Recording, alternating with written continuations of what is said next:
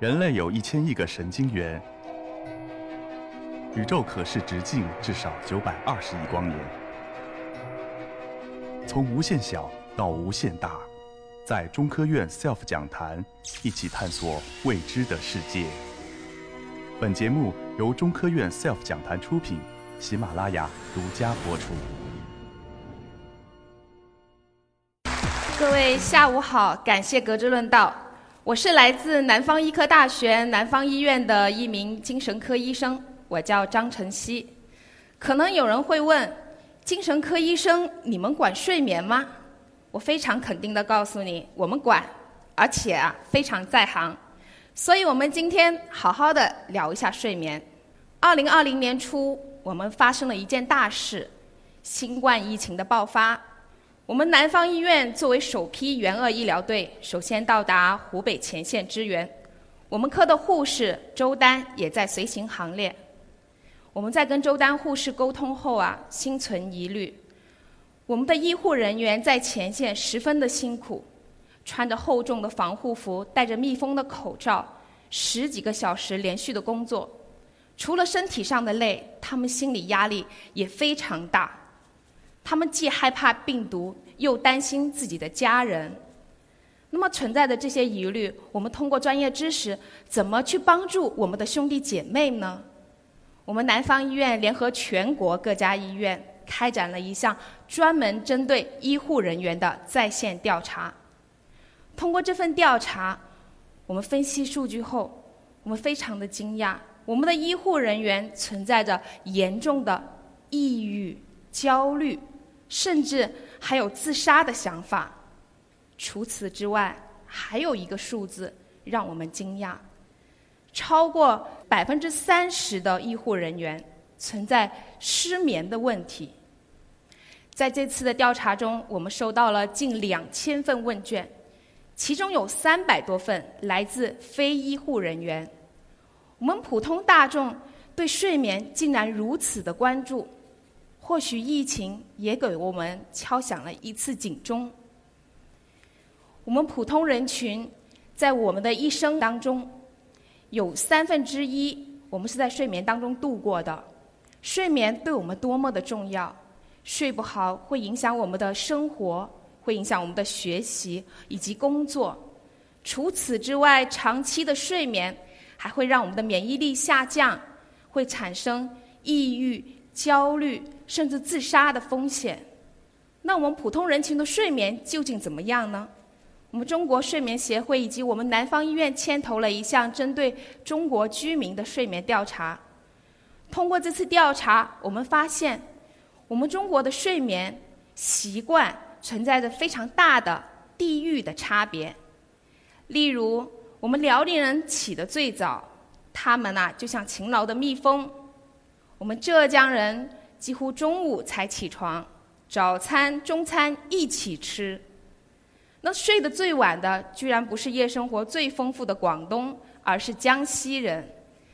而作为这次疫情最严重的地区，湖北地区，他们的睡眠时间是最长的。这里面我居然没有提到广东，那我们广东人究竟怎么样呢？在各项指标的地域排行榜中啊，我们广东人很养生。几乎都在 C 位，在中间，所以我们不用太担心。但是，我们还有一项结果：我们睡的时间越来越长了，可是睡眠质量却越来越差了。因为我们这一项数据的收集时间是在一月一号到二月二十八号，因此我们非常好的观察到了疫情期间我们全国居民的睡眠情况，尤其是。疫情下的睡眠特征，我们发现人们睡的时间长，却质量不高。同时，因为疫情，我们在居家隔离，我们能自由支配自己的作息时间，大家都变得晚睡晚起了。那晚睡晚起，大家在干什么呢？为什么睡得这么晚呢？大家看看自己手上拿的是什么？对，没错，手机。我们很多人都有这个习惯，睡前刷刷手机，刷刷微博，还睡不着，再刷刷抖音，越睡不着，哎，今天晚上就失眠了。那么，悄悄的黑眼圈慢慢的爬上了我们的脸庞，我们不知不觉的掉进了失眠的深渊。那怎么样需要一个好的睡眠呢？其实我们发现呢，通过这次调查，很多人对睡眠是非常非常关注的。大家其实对睡眠都是有要求的，我们希望获得一个良好的睡眠。于是有人通过改变自己，期望去获得一个好的睡眠。我们发现在这次调查中，很多人会通过调整自己的作息、调整自己的饮食，甚至多做些运动来促进睡眠，好像效果却达不到。那到底怎么办呢？我们看看。专业的意见怎么做？那么现在的话，对于失眠啊，我们主要有两种方式：药物和非药物治疗。在此，我必须画一个重点。很多人对药物治疗啊，其实存在非常非常大的疑虑。在我们的这个临床工作当中，我们也经常碰到这样的失眠病人：医生能不能不要给我用药？我们说为什么呀？药物不是应该的吗？他们会说：“我们怕，我们怕药物，是药三分毒。这药有什么副作用？一看说明书，哎呀，越看越睡不着。还有啊，这药吃了能不能断根呐？这药吃了会不会上瘾啊？会不会停不下来呢？哎呀，这些疑虑要去到专业的机构找专业的医生，这些疑虑能通通帮你消除掉，没问题，我们都能帮你解决。”在欧洲睡眠协会、美国睡眠协会都推荐一个非药物的治疗手法，叫失眠认知行为疗法。这项疗法作为我们失眠的一线治疗，主要包括了五个内容。这种这么好的治疗，为什么不早点推荐给我们呢？不打针、不吃药，还没有什么副作用。所以呀，我们今天再来详细的聊一聊失眠认知行为疗法。我们也叫它 CBTI。第一个内容就叫做睡眠卫生教育，很专业，没错。但其实它讲的是我们睡前的一些习惯。我们这些图上面可以看到的，都是一些睡前不要做的事情，烟酒茶、宵夜，通通都远离。我们最常见的误区就是，大多数人会问我，睡前不是建议喝点小酒吗？喝了酒不是好睡觉吗？我们首先要从机制上来了解一下，可能机制特别复杂，一两天都讲不完。那我们简单一点，运动大家有过这种体验，在运动的过程中，我们能产生一种叫多巴胺的物质，这种物质能让我们的大脑兴奋。可能在刚开始运动的时候啊，你感觉特别累，特别难受。过了半个小时，做了有氧的这个运动之后，我们发现放松了。不那么累了，其实这个时候就是我们大脑里面的多巴胺开始发挥作用了。其实酒也一样，酒喝了之后也会产生一种兴奋的感觉。那大家运动之后，到运动的中后期，我们感受到的是一种兴奋、愉快、放松。那再到后面呢？对了，是疲劳。所以酒精也跟这个过程差不多。所以这个喝酒的时间就很重要，睡前喝两杯。那可能带来的就是兴奋，所以我们把时间再往前挪一挪。是的，等到让你困倦的时候，酒精的确能帮助睡眠。小酌肯定是怡情的，所以这个时候大饮大喝，你说我每天喝到醉那才睡。是的，你睡着了，可是你的睡眠质量呢？相信你醒来啊，肯定也是各种不舒服。那么聊完了睡前的这种行为，我们再聊一聊我们对睡眠的观念。在 CBTI 的这个过程中，睡眠的观念非常的重要。在我们的这个临床工作当中啊，很多病人，尤其是失眠的病人，都存在一个共同的现象：他们对睡眠过分的关注。躺在床上，他们每天想的都是我的睡眠怎么样。我今天晚上睡不睡得好？我是不是又该吃药了？我今天晚上是不是又睡不好了？胡思乱想，特别多的想法，越想越清醒。那再想想明天该干什么？明天该吃什么？哎，想到兴奋的事情了，就更加睡不着了。所以呀，对睡眠的一些观念，也是需要我们自己去改正的。这些睡眠的想法呀，肯定很难很难去纠正。但是我们能从一些小事做起，我们能转移我们对睡眠的注意力。那么再者呢，我们还能通过一些其他的想法，例如呢，我们睡前我们需要动力。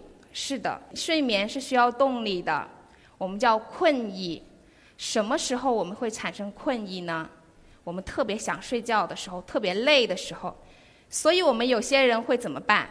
运动，疯狂的运动，我让我自己累下来，我想更困一点。刚刚说到了，这种运动啊，在睡前其实不适合这么剧烈的运动，它不单只会让你睡不着，可能还会让你更兴奋。越来越睡不着。以前我们在生物书上啊讲到一个有趣的实验，叫巴甫洛夫实验。那么巴甫洛夫实验简单的来说，就是我们科学家会给一只狗喂食物，喂食物的同时，我们先摇铃，摇完铃了再喂它食物。那么在狗吃食物之前，就会得到一个铃声的刺激。那么以此往返呢，这个狗对铃声这个刺激就会产生了一些想法。该吃东西了，有好东西吃了，那这叫一种刺激。那我们讲睡眠也是一样，我们需要困意的刺激，我们需要储存这种困意，累积到更多。所以，当我们躺在床上一点困意都没有的时候，怎么办？那就别睡，我们起来。很多人会有这个误区啊，觉得。我不是要睡觉吗？我不是应该躺在床上？为什么叫我起来？我起来不就是让我别睡了吗？那不是的，我们在积攒困意。那么这个过程当中啊，很多人会觉得今天晚上睡不着，那我就是失眠了。没关系，困意的积攒可能不是一天两天，我们需要慢慢的调整。当积攒到足够的困意，我们能很好的入睡，我们对睡眠的想法也会自然的慢慢的打消。那这样子也能让我们慢慢的逐渐放松去睡眠。那么还有的就是，我们还可以产生一些其他的方式。我们讲到人对睡眠的需求量其实是在一个变化当中的，从小到大，我们知道婴儿，我们的小 baby 睡得特别多，吃了睡，睡了吃。一天，他们的睡眠需求量可能要高达十几个小时。可到了我们成年人，我们作为青年人，我们对睡眠的需求量其实减少了。我们每天大概只需要八个小时的睡眠，足以完成我们白天的工作、学习。那么，可能有人就会提出疑问了：我不觉得我睡八个小时，我睡五个小时就特别精神了。那这个数据肯定是因人而异的。不是所有的人都是八个小时适用的，有些人甚至要睡十个小时、十一个小时。总之，我们睡眠的目的呀，还是让我们感到神清气爽，能够消除白天的这个疲劳感为主。当你觉得自己的精神状态能够恢复到一个正常的时候，那你的睡眠时长就是恰当的，你的睡眠质量也是高的。那我们要重点讲一讲老年人，因为我们在临床上碰到的最多的就是老年人了。这个时候，老太太就会问我们：“哎呀，医生，我总睡不着啊。”那我们就会建议他用用这个睡眠限制疗法。什么叫睡眠限制疗法？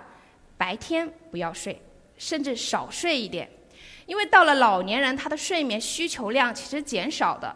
大多数的老年人可能五六个小时就足够了。这个时候，他们不会去及时的调整，他们还是按照自己年轻时候的方式，我要睡八个小时，我白天也要睡，晚上也要睡。那这样子，他们怎么睡得着呀？是呀，这是个大问题。所以我们建议，白天尽量不要睡，包括了打瞌睡，坐在那没事干了，哎，小睡一会，半个小时没什么，十分钟没什么，不要。我们建议你通通都不要，把所有的困意。再累也要忍到晚上睡。还有的老年人还有一个习惯，因为我们中国人以前讲究啊，日出而作，日落而息。我们大多数的爷爷奶奶辈都保持着一个良好的习惯，他们眼中的良好的习惯就是晚上七八点就要准备睡觉。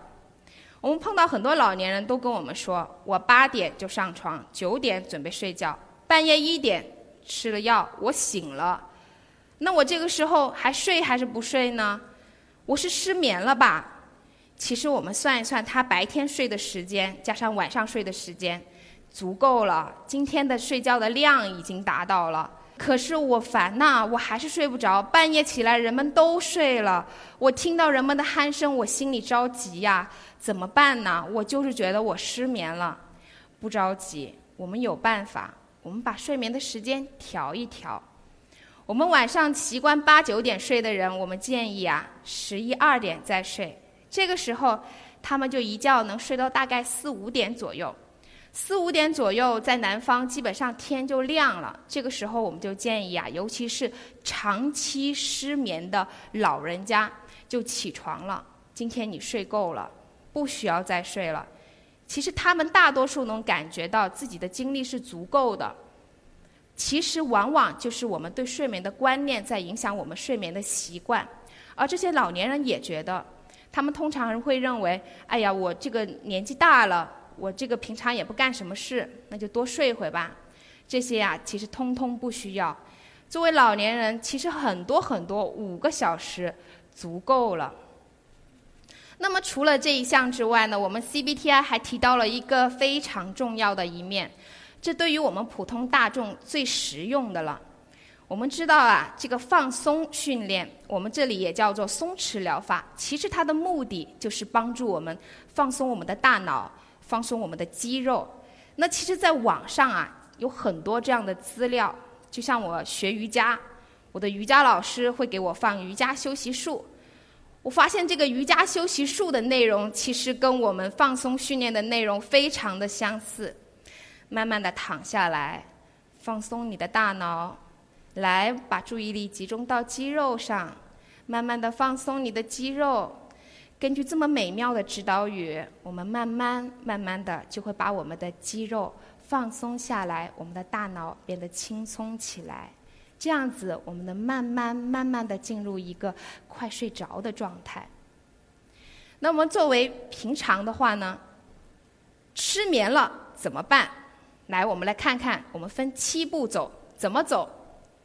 第一步，其实还没到 CBTI 的内容。第一步，先找人聊聊天，唠唠嗑。我们讲到说，其实是一种非常好的宣泄方式，因为我们的睡眠呐，除了受到我们本身睡眠习惯的影响，同时还受到了我们生活事件的影响。我们生活事件的一些压力，就如疫情当中人们遇到的这些问题，害怕病毒、担心家人这些事情，其实会困扰着我们。会让我们在睡前反复的担心、反复的想，会睡不好。那我们把这些事情跟亲人、跟朋友聊一聊，把自己的担心说出来，那么对方能帮助你打消这些疑虑，能够很好的帮助我们入睡。那么这些方法不行，我们下一步怎么办？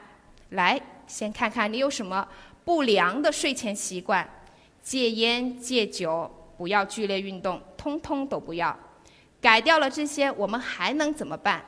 看看我们的大脑，我们的想法，我们有没有太过分关注于睡眠？每天都在想着睡眠，睡觉，睡觉，睡觉，每天提醒着自己几点上床睡觉，几点起床，今天睡了几个小时，几个小时的深度睡眠。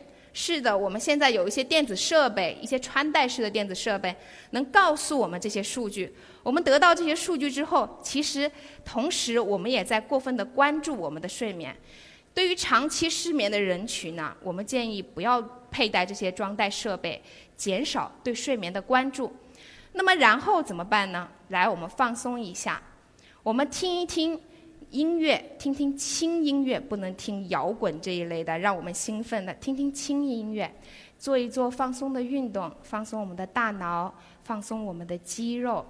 那么还不行，那就起来吧。没有睡意就起来，完了等困了，我们再到床上来，积攒到一定的睡意，我们才能够好好的入睡。有些人一定要玩到累，一定要玩到那个点，躺在床上就睡了，这个状态就是对的。那么这些通通都做了还不行怎么办？白天不要睡。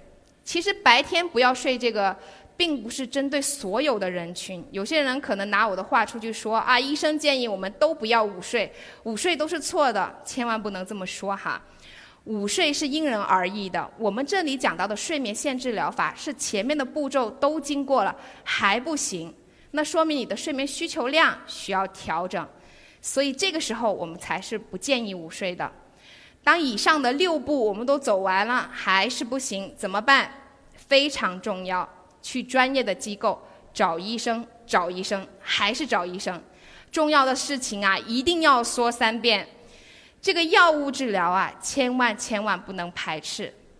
最后啊，我们最近有一个热搜引起了我的关注，我们的钟南山院士啊上了微博热搜了。